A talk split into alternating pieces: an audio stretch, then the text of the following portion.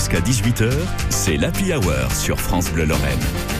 On se régale, petit plat dans les grands, avec euh, Jérôme Prodhomme. Le romarin, qui pousse dans un sol sec, caillouteux, ingrat pour tout dire. Il se plaît particulièrement autour de la Méditerranée, où il est très consommé en cuisine, que ce soit frais ou séché.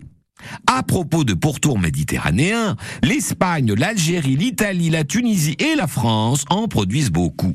Un retour aux sources, puisque c'est dans cette partie du monde qu'on lui a donné son nom.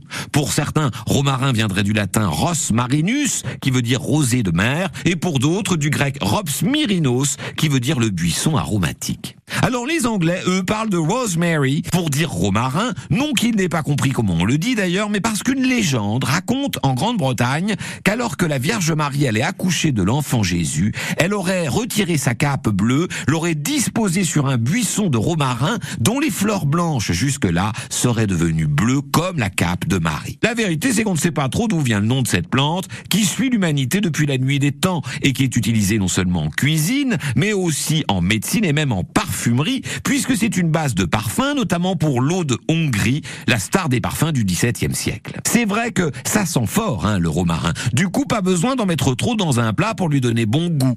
Il existe 150 variétés de romarin, avec des différences de taille, de couleur et même de goût.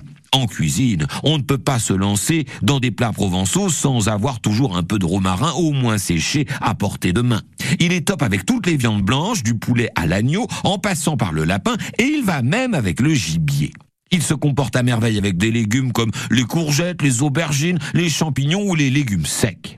Côté santé, le romarin est un stimulant naturel, notamment pour le foie. Il réduirait le stress et lutterait contre les aftes. Il serait même bon contre les rhumatismes. À la cuisine, ce sont quelques ingrédients comme le romarin, mais c'est surtout un coup de cœur.